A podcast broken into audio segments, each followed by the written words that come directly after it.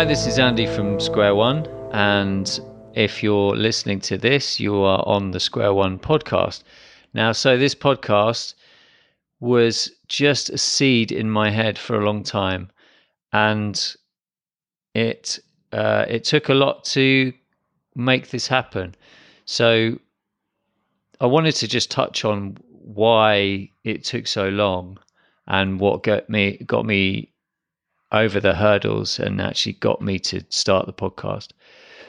Um, one of the major things that I had to deal with was everybody else being really good at doing podcasts.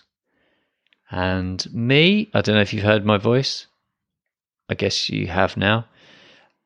Me, my voice is kind of monotone, it's kind of boring. And you know, like when you hear your own voice, you think, well, really? Does would anyone listen to this voice? I still don't know if anyone will listen to this voice because this podcast episode isn't out yet.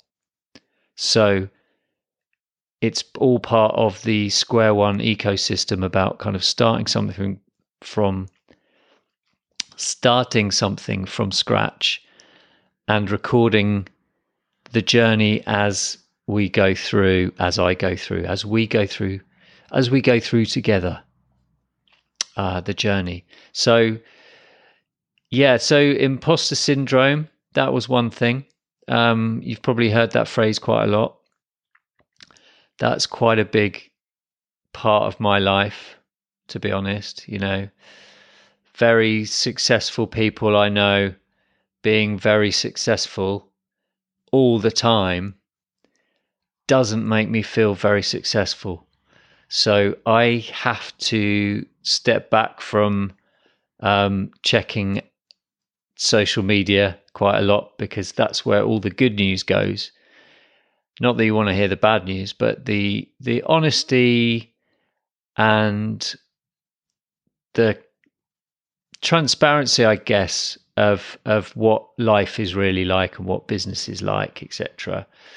Um, so that's one thing that's been pretty difficult to deal with.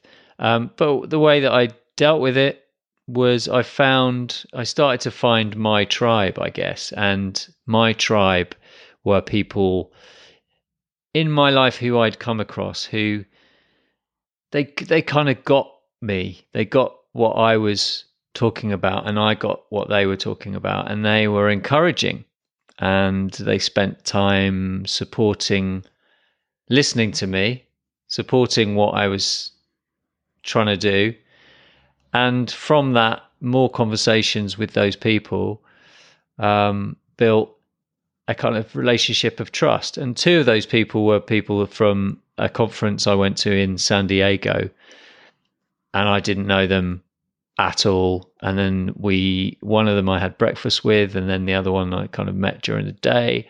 Never thought I'd end up being mates with them, you know, online essentially. Um, and yeah, every every week we chat and we chat about really honest issues we're having.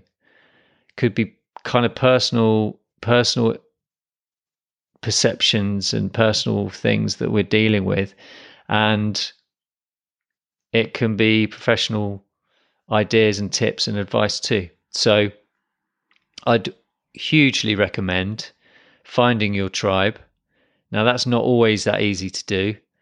Um, that's why I set up the project, which is called the Mentor Exchange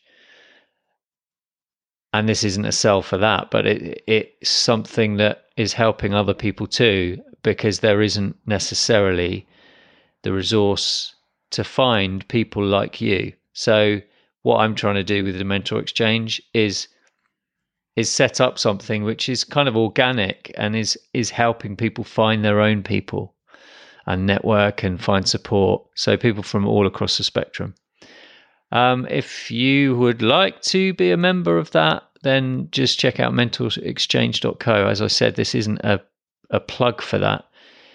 But um, yeah, and through through talking to those people, I've found validation and accountability.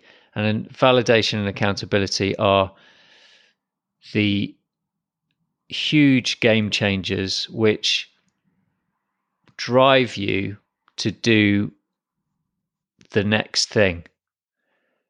And it's they're hard things to quantify, but when you tell somebody about what you're going to do, it automatically makes you want to prove that you can do it. And you might not do it in the time that you set for, for yourself, but it's essentially you are setting yourself a deadline by saying, I'm going to do that thing. I'll show you, or I'll send you that thing. So it's worked for people in the mentor exchange, and it's worked for me. So that's my short podcast tip of the week validation and accountability. Thanks. I'll see you on another episode. Cheers. Take it take it easy.